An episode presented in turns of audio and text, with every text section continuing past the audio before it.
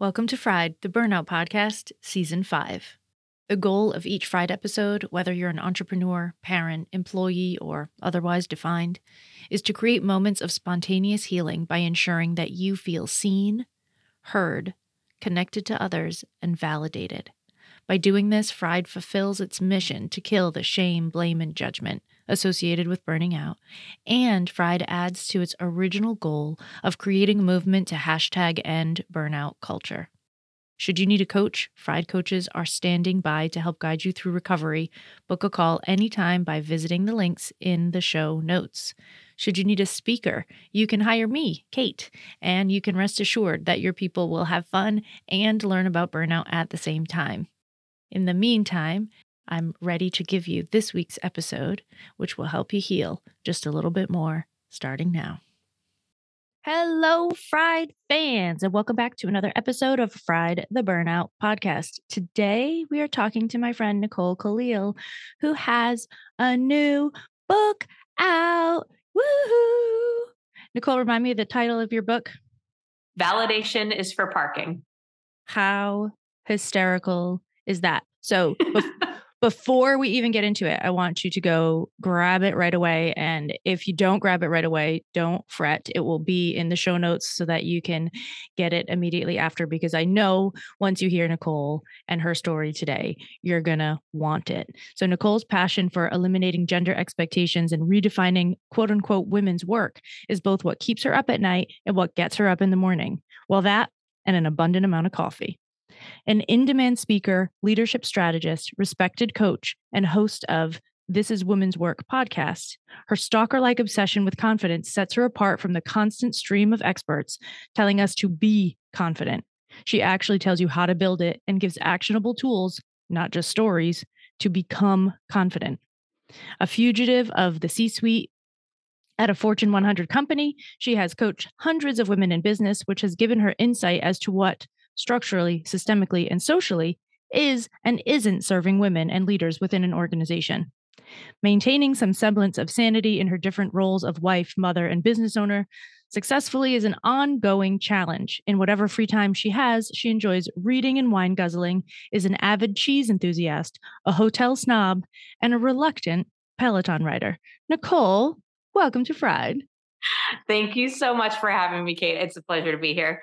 I'm so excited to hear your story. We start every Fried the Burnout podcast episode with your a burnout story that you would like to share. Anyone is fine. A lot of people that come on here have multiples. like where do I start?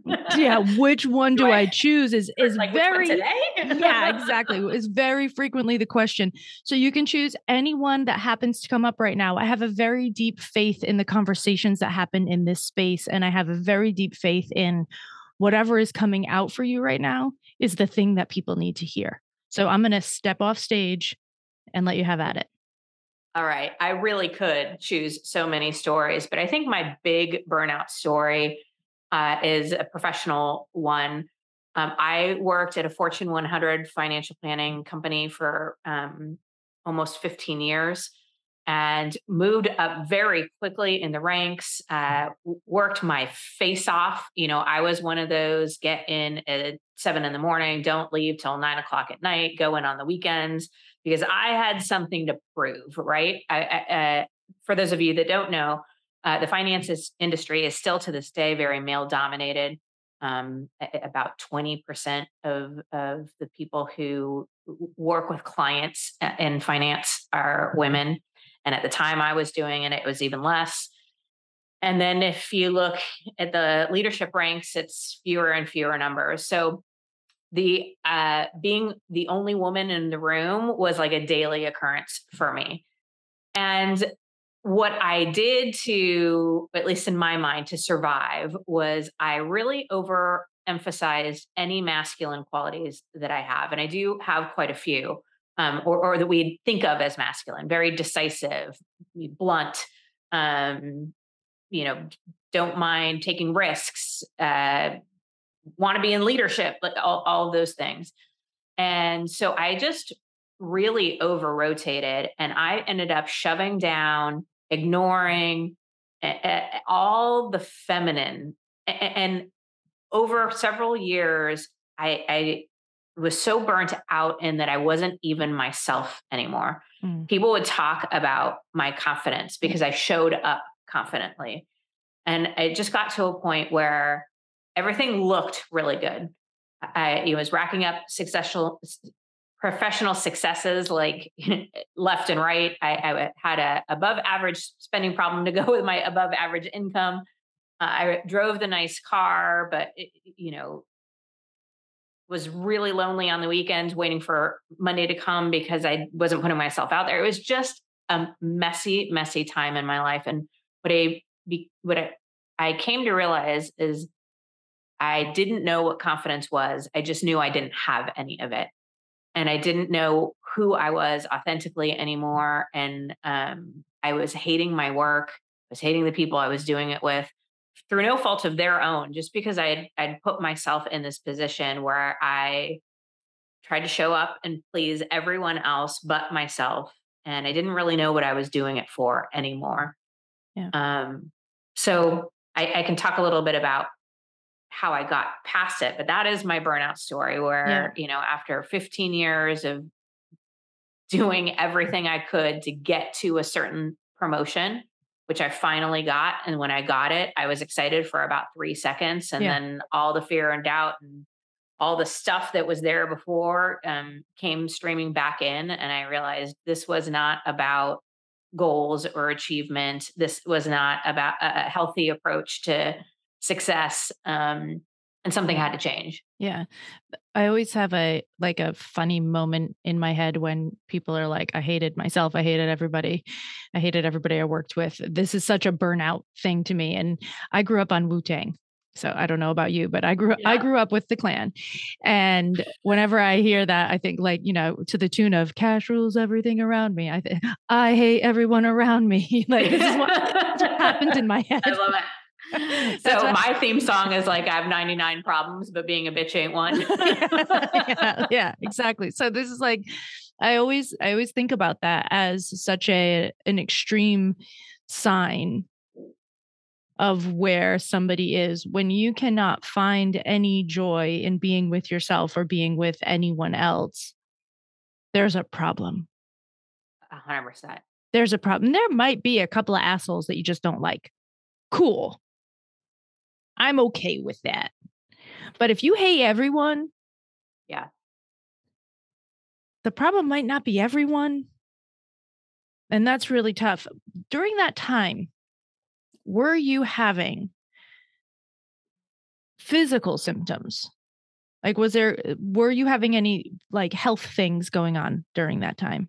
You know, it's um, interesting. I have always had a weird fluctuation with weight yeah. and i do think that I, you know i stored a lot of my emotions you know because mm-hmm. they weren't i didn't feel comfortable communicating them i didn't feel comfortable sharing them or showing them especially in my male dominated field especially the more you know i put in air quotes feminine emotions like yeah. god forbid i should cry or right. you know right. be dramatic or something like that yeah and so i think i stored um, it, it, my emotions in my body and it showed up in weight gain and you know no matter what i did i couldn't lose it but i would say the biggest symptom was um you know i was drinking heavily yeah uh and having lots of regrets um you know and yeah. hangovers and and all of that and it was just i just didn't want to be with myself by myself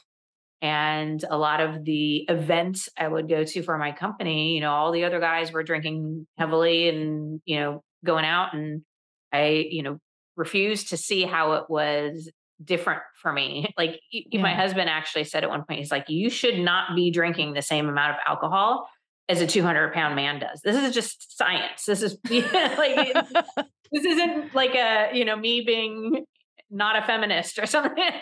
Were you married when this was all happening? It was, I wasn't. No. Yeah. No, okay. I was very, very single, painfully so. Painfully because, single. Because I felt the expectation was that I should be married and dating, yeah. and all my friends were getting married. And it was interesting. Then I started doing the like embodiment of Sam from Sex in the City, which there's nothing wrong with that character if that's authentic to you. It wasn't authentic to me, but I was trying to do the like, who needs a man? I'm gonna sleep with people and not care, except that I did. Yeah. Um, it was just a messy, messy time all all around. All and, around. And fundamentally came down to what you were saying is I just didn't like myself. And I didn't know myself. Um, I was Well, you can't like yourself if you don't know. Yeah. Yeah. Yeah. There's a somebody did a poll on LinkedIn recently and it was like, what is the opposite of burnout? Was the question he asked. His name is Joey Chandler.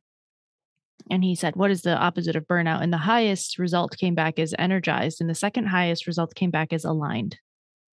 Hmm. What do you think about that? Yeah. So when you asked the question, I was like, is she going to ask me? I don't know the answer. Um, a peace came into my mind mm. is, um, but I like aligned. Uh, for me, it's, um, I would almost say confident, trusting myself, um, knowing myself, aligned. I like aligned. That yeah. that resonates with me.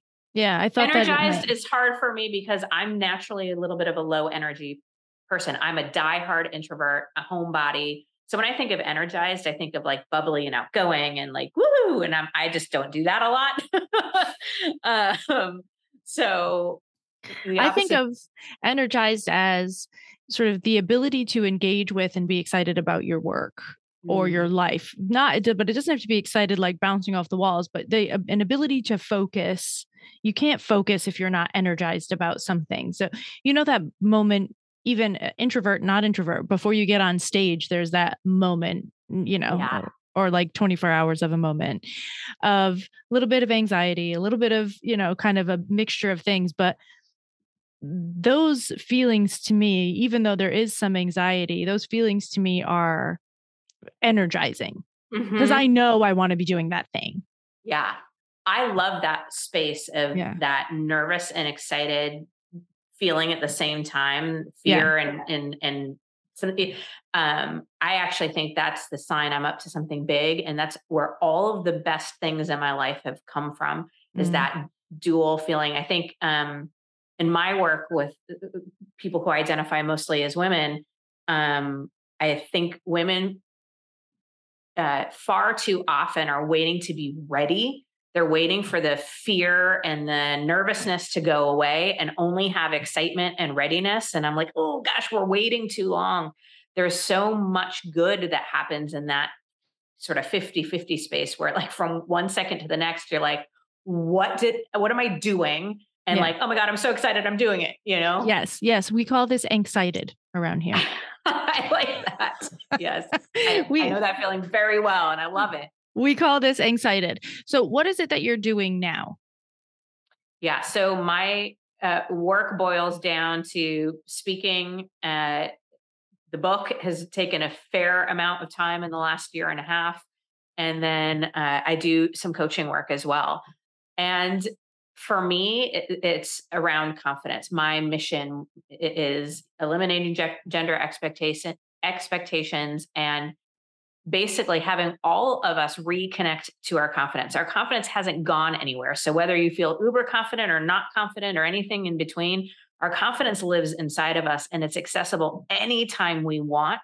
We have just been socialized and received messaging to the contrary pretty much our whole lives. And so I really want to you know uncover what i call the confidence con um, which is the belief that confidence is going to come to us from some sort of external thing meaning the person of our dreams getting the promotion having perfectly behaved children making a certain amount of income having your house be perfect whatever the case may be we often operate or what the number on the scale says or what size clothes we fit into um, we often operate as if confidence is like this weird way uh, game of where's Waldo? Like our confidence is out there with someone or something else, and we just got to find it. Um, it's this false equation of if X happens, then I'll feel confident. And it doesn't work. It never works. The reality is, confidence lives inside of us, and confidence in its simplest form is when we trust ourselves, when we choose to trust ourselves. and we all have an inner knowing. We all have an inner voice. We all have purpose. Um, we are all value valuable and worthy. And, and our opportunity is to begin to trust ourselves again. All right. So let's get into this self trust because what I see frequently in the burnt out amongst us is that they've lost the ability to trust themselves because they don't know who they are, what they want, where they're going, when they have to pee. They don't know anything. Mm-hmm. So right. how can they what are they supposed to trust? Like they get told listen to your intuition. They they're like I don't know if that's my intuition or last night's hamburger. right. Yeah, I often, you know, that inner voice, it's like which voice am I listening to? The yeah. one that has a running to-do list of like, you know, go to the dry cleaner, get it at the grocery store, don't forget to buy gorgonzola cheese. Then there's that voice in our head that's like insane. Like it, it doesn't make any sense. Like it, what's the difference between blue cheese and gorgonzola? Is there a difference? Like, why am I thinking about this right now? Right. and then there's what I call head trash. This is the voice inside our minds that says things to us about us that are never kind and very rarely true. It's the voice of often others um, that we've accumulated through the course of our lives, whether it's bullies, um, parents, bosses, exes, well-intentioned family members and friends, um, or not so well-intentioned, or not so well. Again, some people are just assholes. Yeah. Coworker, yeah, everybody's contributing, right? Yeah. And so we have this head trash, this internal voice um, that is mean and it's a bully and it's constantly in our minds. And then there's that inner voice. And so if you think about it, it is really hard to listen for that, especially when we're out of practice.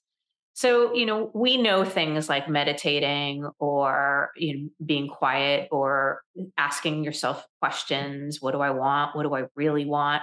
Um, I love your work in this, Cait. What is my resentment telling me about me and what I want and what's important, my values? You know, there are so many things that we can be asking ourselves, but I think um, priority number one is separating. So, not operating with your head trash as if it's your inner knowing. And the best way to distinguish between the two, your head trash is me. If you would not say what's happening in your mind to somebody you love, if you wouldn't say it to your partner, your best friend, or your child, then it's head trash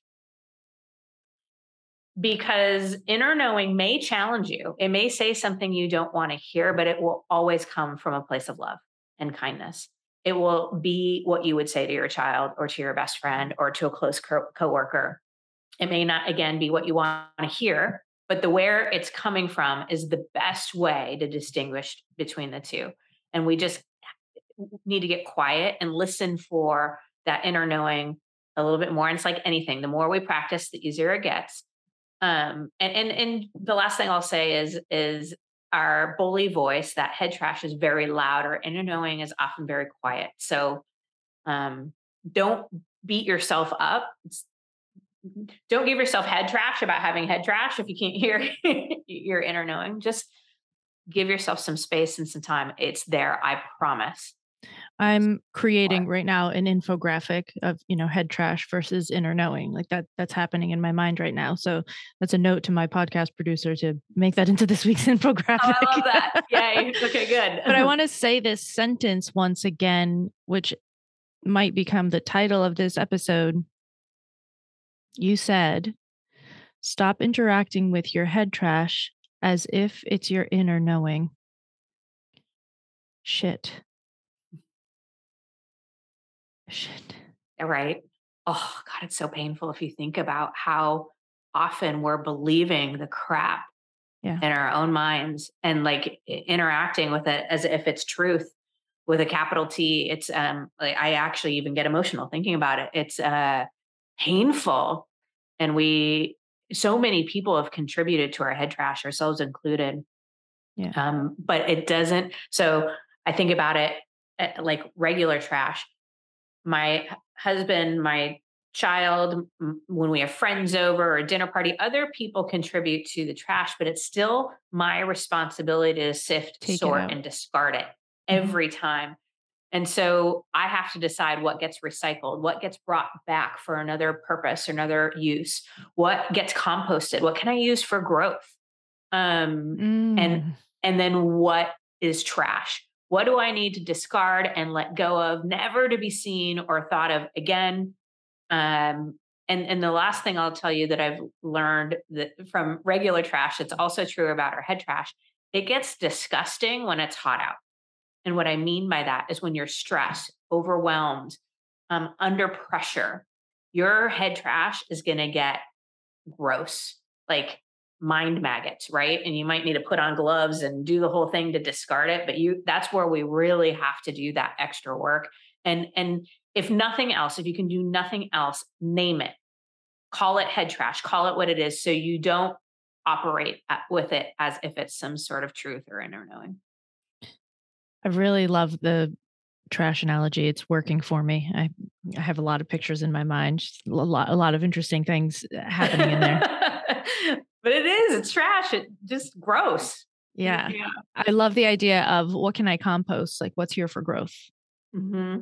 Because a lot of times, I think what's missing in the world right now, because of the internet, and I think the internet has done a lot of really wonderful things. It's proven that the more people have access to internet in developing countries, the less um, health disparities they see in amongst communities. So this is this is massive. Like it has made a lot of people healthier simply because they have connection and contact to things that they might need. So cool. And everything that we create um, ends up having a side effect or 2 mm-hmm. You know, that's just yeah, normal. Shadow side, right? A shadow side. That's just normal. It's just normal. And I think people want to always sort of throw out the baby with the bathwater. But one of the things that I see with the internet is we're trying to fit things into Instagram sized squares. And that means that we are aiming for strong sentences that will get people's attention that don't leave space for nuance. Mm-hmm. So the message that you just gave requires a lot of nuance and discernment on your part.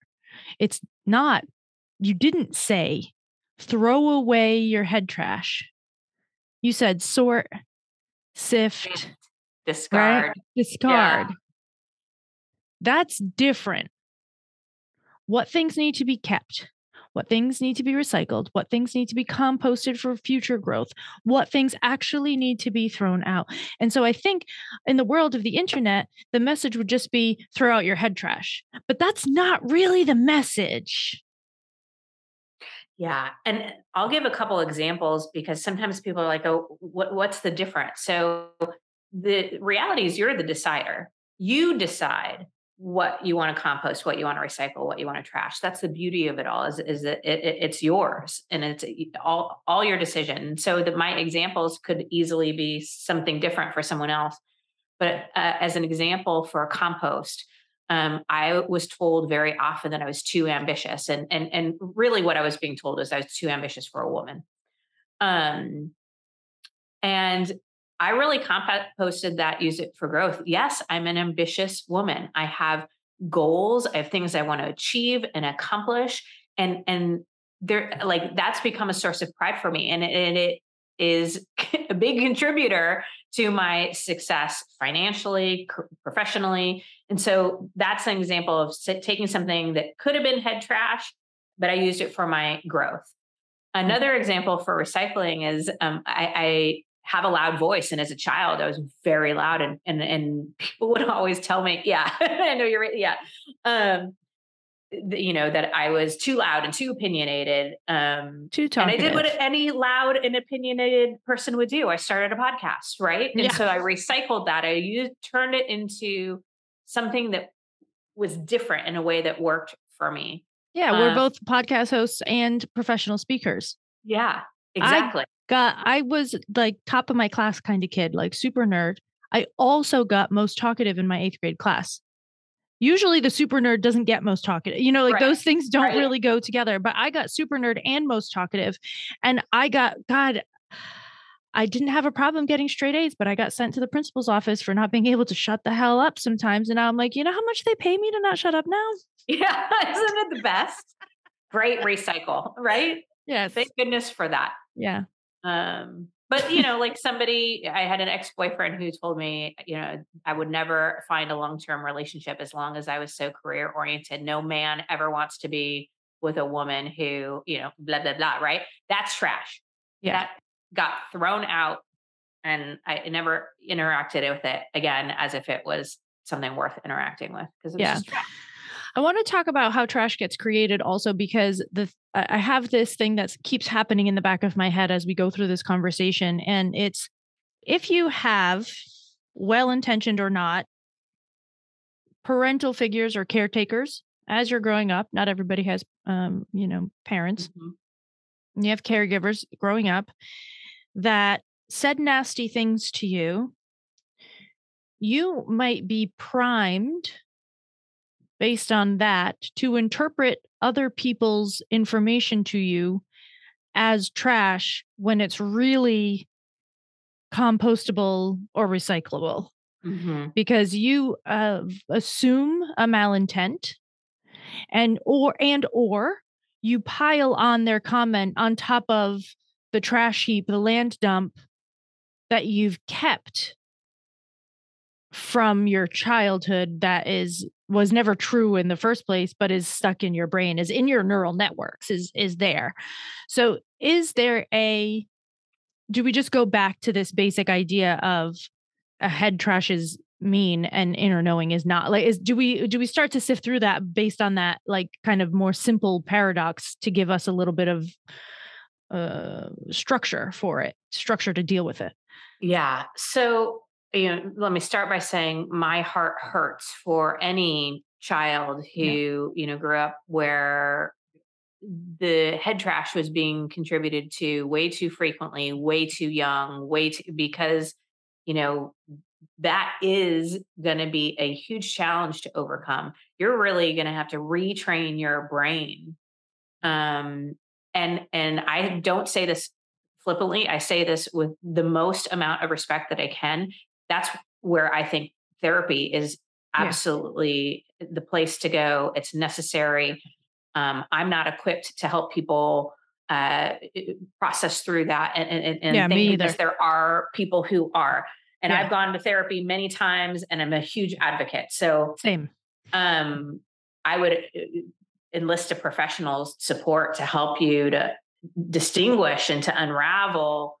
Um, but yeah, I think fundamentally it's and, and, and also, also say every parental figure has contributed to our head trash even if they were the best in the world mm-hmm. and the most loving and all of us who are parents are contributing to our child's head trash whether we like it or not it's just part of the deal so we yeah. all have things to unpackage and to um, unravel i really think in, in its simplest form the best way to distinguish is mean bully versus loving, kind. And again, loving, kind can still be challenging, can still be firm.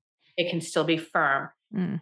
The other thing, too, is somebody may say, say something to you. Somebody else may be the mean bully, and you may decide to turn that within yourself into loving, kind, something to compost or to recycle but that's you know what we get to do. We get to decide how to react and how to de- easier said than done for sure. Uh, but it, it's an important part of trusting our ourself is to check in what do i think? What do i believe? How do i trust myself? And, and what's really interesting about confidence building is it's done best during the hardest times it's easy to trust yourself when everything's going to plan. Yeah. When everything is working out, when everything's sunshine and rainbows, trusting yourself during that time is not that hard. And it feels great. And I enjoy those times. But leaning into trusting yourself, true confidence when things are messy, when they're tough, when they're not going at all to plan, when the you know what hits the fan, that's where uh, our real opportunity to build confidence lies. Um, so it's easier said than done, like so many things, and requires a ton of practice and also an awareness that it's only ever always a journey. Yeah. Nobody arrives to confidence, plants a flag, and is like, "Whoo, I'm done." That was fun, you know, right? It's not like climbing Mount Everest where you hit the top and it's um an ongoing journey. Yeah, like like all like all of them, right? This that's such a that can be really annoying or really freeing depending on where you're at today. Yes. Well, and I love that you said that because that's how I feel about confidence. A lot of times we have confidence as something we're born with or born without, as opposed to what it is, which is a skill or a choice that we can develop or make anytime we want. And to me, that's freeing. Yeah. That's good news. That means no matter where you are on your confidence building journey, you you can have more of it. And I love that for us. Yeah. Let's talk a little bit about your book. Yeah. Okay. I'm just going to ask You're you to shoot. excited. yeah. Yeah. okay. Let's do it. Let's do it. Um, I want to talk about your book. And I also want to, like, there's a, there's clear neuroscience that says getting positive reinforcement for a job well done actually changes your brain structure and makes you more resilient. Mm-hmm. Makes you more resilient to stress. So I love the title of the book. And the first thing that I think of is like, but there's neuroscience that says validation is important, you know? Yeah. So yeah. like I call it icing on the confidence cake. Oh, I love that. Yeah. So Yeah, let's get into it because again, we're at this place where the punchy headline does the work, but there's still nuance in there. So let's get into that nuance a little bit. Yeah, absolutely. So yes, compliments, validation, achievements, all the uh, all the things that I I talked about before when I said if X happens, then I'll feel confident. There's nothing wrong with those things. They feel good. They're helpful. The problem is if we think we need those things to trust ourselves, to be confident, then we've placed our trust in something or someone else's hands and just not confidence anymore. So, in it, it, what I would say is confidence, the confidence cake is choosing to trust yourself over and over and over and over again. All those other things, validations, compliments, achievement, promotions, perfectly behaved kids, those um, are icing on the confidence cake. They, they make it a little sweeter. They make it look better and and and, and it's a more uh, beautiful thing um, but it's not a necessary ingredient for the cake itself Right. that makes any I mean, I do love eating icing right out of the hey. And i think especially for those of us that identify as women we have um, gotten that mixed message over and over again that our confidence is very closely directed uh, correlated with how we look. Yeah. and that is really damaging. That to me is like the biggest example of the confidence con. Um, you know if you uh, look a certain way weigh a certain amount fit into a certain size you know have the certain clothes or whatever then you'll feel confident and it's like ooh, you'll feel attractive and feeling attractive feels good or you might feel successful and feeling successful feels good i'm not saying there's anything wrong with wanting to feel attractive or wanting to look successful or any of those things where the problem is is that we've we've made it the same as confidence and it's And just not. not. and that's why we're so confused about trusting ourselves. Are you using trust and confidence interchangeably? i pretty much am. Yeah that's that's my um like simplest way of is this confidence? Does it help me increase my trust? Does it have anything to do with my trust in myself? If the answer is yes then it's confidence. If it's not then it's probably something else. Not bad and may be connected to me trusting myself may mm-hmm. impact me trusting may support me may reinforce me trusting myself great. But yeah i i am because if you go back to the etymology of the word confidence it is trust. Firm bold trust. Faith in any language those are the the the words that it ties back to Does confidence come from Greek or Latin? Do you know? latin and then went Middle English, is my recollection. I like my mother. I feel like thing with etymology. confident on that. yeah, you're you're absolutely correct. I just looked it up, you guys. Confidence, origin, Latin, confidere, to have full trust. Latin, confidentia, and then confident in late, eh, yeah, late Middle English. Have full trust. It literally means have full trust, is where it came from. This is sort of blowing my mind right now. Me, when I figured that out, when I somebody suggested going back to the etymology, I was like, oh my god, we're using the word like it's such it's a catch-all word.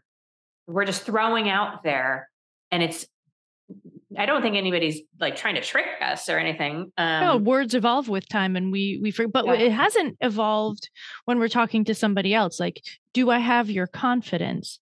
Is a question about trust. Mm-hmm. Can I trust you with this? That's the same yeah. thing. But when we talk about self confidence, that's not the that's not the thing that comes up for me. It might be some people might be out there thinking, yeah, of course that's what I think of. But this is I love things like this things Me that too. are I geek out on it. Yeah, I geek out on this big time. And this is not one that I've heard before said this way, which I'm such a geek that there's not too many of those. so yeah, you're blowing no. my mind right now. Oh my God, I love that so much. I, I, went down a rabbit hole of like looking at everything that had to do with confidence, even like um when we, I talk about a con, like the confidence game or a con artist or a con mm-hmm. man. Um, it's trust. Yeah. It's basically getting people to trust you so you could, it, it, I mean, the word, yeah. uh, but having said that, if you go on social media and you hear, you know, people, successful people or attractive talking about confidence. You can be confident if you do this Peloton exercise yes. for the next. yeah. Exactly. Now, working out falls in a gray area for me. Mm. If you're working out to, you know, because of some sort of external reason, it's probably not going to impact your confidence. If you're working out for, it will impact your confidence internally because of the trust that it builds in yourself.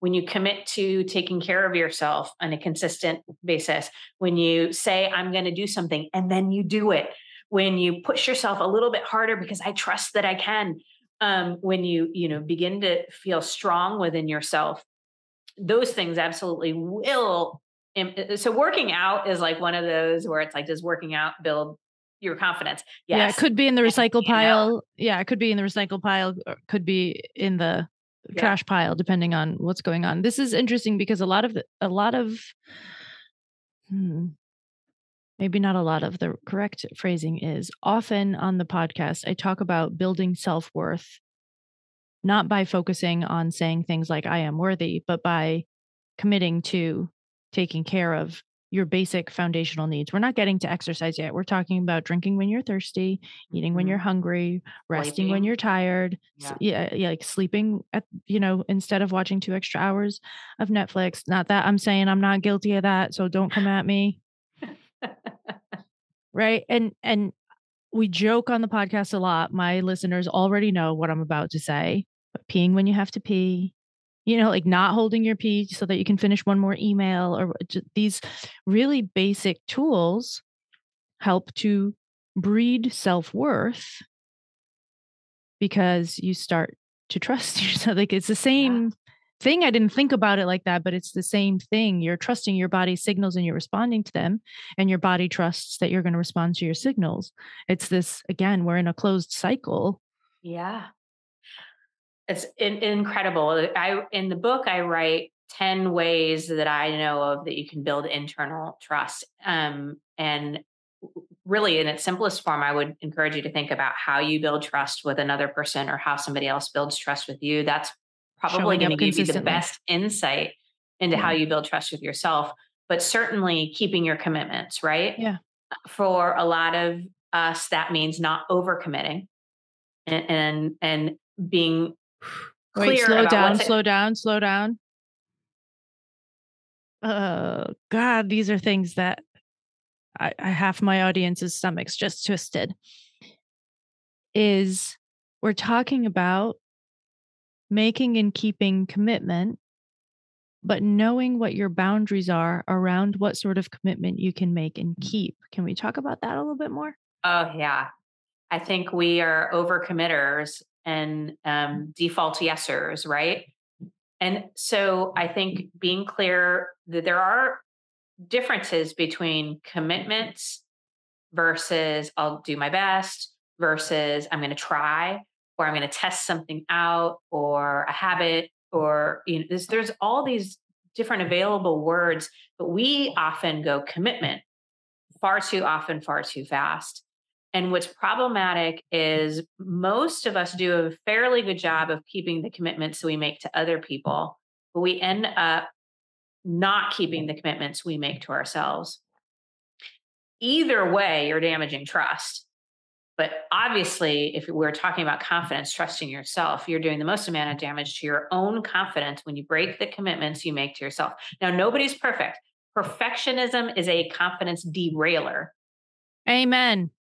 Um, so I go through five confidence derailers, five confidence builders. Perfectionism, perfectionism is the enemy of confidence. So when I say keeping your commitments, I um, don't mean you're going to keep 100% of your commitments 100% of your time but I do mean that we keep them more than we don't. And that when we don't, we think about what is what was the learning opportunity here? What do I maybe this wasn't a commitment I should have made in the first place. Maybe I, you know, you know, we've got to interact with them differently, but we really want to be keeping the bulk of the commitments we make, especially the ones we make to ourselves, because not doing so is uh, doing damage to our internal trust, our confidence in ourselves, and and it's a big deal. Yeah. So um, in in research, this is a really fascinating thing that I came across this year. That when you a lot of coaches, myself included, do values exercises. It's one of the things I offer for free on my website. Here's a core values exercise. Go through it. I've had people say this literally turned my burnout around. It's you know, it's a simple thing. It's free. It's available. Do it. Use it. Whatever. And yet, research is pretty clear on the fact that the most you're ever going to match your own idealized set of values is about 80%. The most. The most common is about 60%. So if you're acting in alignment with your values 70% of the time, you're like better than average. Yeah. so there's there's no room for perfection in that. There's none. The research blatantly shows that it's like some, and sometimes I talk about this with people a lot. If you have a, a, a values list, or which is a set of commitments to you, and you have a an element, something that you'd like to do, something you've been asked to do, and it doesn't align with your values, but you still have another reason that it's important for you to do this thing, it's okay for you to sacrifice some of those values to do that thing as long as you're doing that intentionally, you know why it's happening, and you're willing. My rule is my own personal rule is you're willing to pay yourself back in some way. Mm-hmm. I love that. That's, yeah, that's so good. Because life is life. You know, there is yeah. no 100%, there is no perfect. And, and, holding ourselves to unrealistic, unreasonable standards and then beating ourselves up when we don't meet the unrealistic expectation we set for ourselves. That's just like if you think about it logically, it's there's nothing healthy about that. um, and uh, one of the confidence builders is giving yourself grace. Mm-hmm. So, fried fans will recognize that statement. We say that a lot around here. I love that. Give yourself grace. Nicole, I'm psyched for your book to come out. I'm so glad that we could do this at a time that supports getting it out into the world. So, Fried fans, now is your time to go snag Nicole's book. Do it now, do it now, do it now, do it now. And then what I want you to do after that,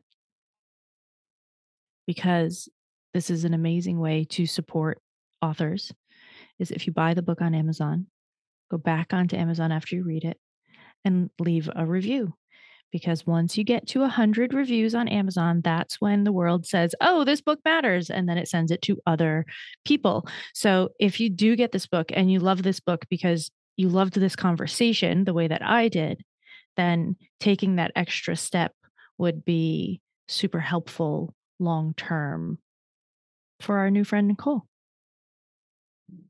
Nicole, where should people find you? Or should they just go straight to the book right now and then they can find you after? well, what you just said, I mean, you have no idea how helpful that is. So thank you, Cait, for I do have an idea. that, yeah, yeah of course you do. yeah. that's right. Um, yes, uh, if you want to go to Amazon and get validation is for parking, that's great. If you want to find me, NicoleKalil.com is my website. You can find the book on there too. Um, but that that's where you'll just find everything. NicoleKalil.com will be, as per usual, my fried family in the show notes for you so that your burnt out brain does not have to think or consider a goddamn thing today.